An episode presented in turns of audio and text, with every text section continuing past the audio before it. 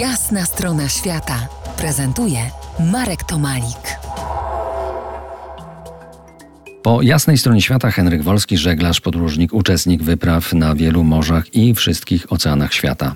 Henryku, jesteś y, żeglarzem i jak niemal każdy żeglarz zaczynałeś swoją przygodę na wodzie, na śródlądziu, a potem były morza i oceany, ale powrót na wody śródlądowe ma swój smak. To są ogniska, kempingi, spotkania z żyjącymi na brzegu. Coś innego, ale też przyjemne, prawda?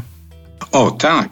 Samo podróżowanie szlakami bez relacji z miejscowymi byłoby o wiele bardziej suche. Tutaj podróżując w roku 2006 z Gdańska do Odessy mam całą gamę smaku. O tym jeszcze porozmawiamy, ale tutaj bym wrócił jeszcze y, do mhm. tej wyprawy z 1994 roku z Rygi do Odessy. Okay. To jeszcze była wyprawa śladami wikingów, tak? Tak, zdecydowanie, zdecydowanie. To była wyprawa śladami wikingów, tak. I to była wyprawa pontonowa.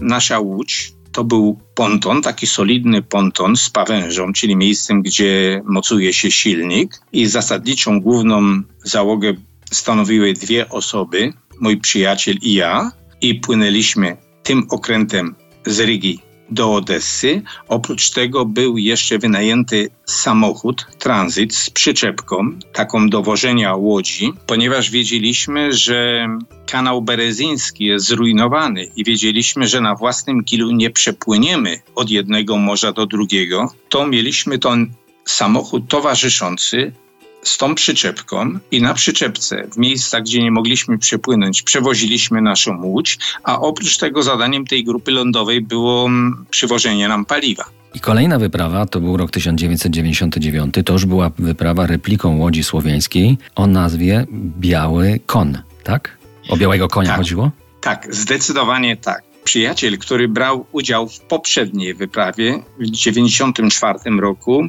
miał za zadanie filmować wyprawę na tej łodzi biały, biały kon i wziął mnie do pomocy. Dlaczego biały kon?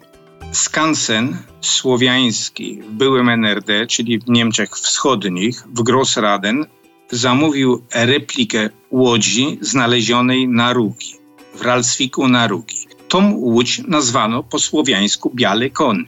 Ale dla mnie to, to była bardzo ważna wyprawa. Zrozumiałem, jak, jak praktycznie pływali wikingowie. Nauczyłem się wielu trików. A potem budowniczy tejże łodzi, tej łodzi Biały Koń, konsultował mojego szkutnika, który budował weleta.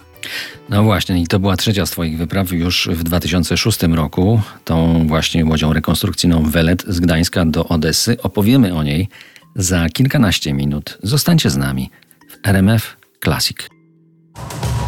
To jest jasna strona świata w RMF Classic.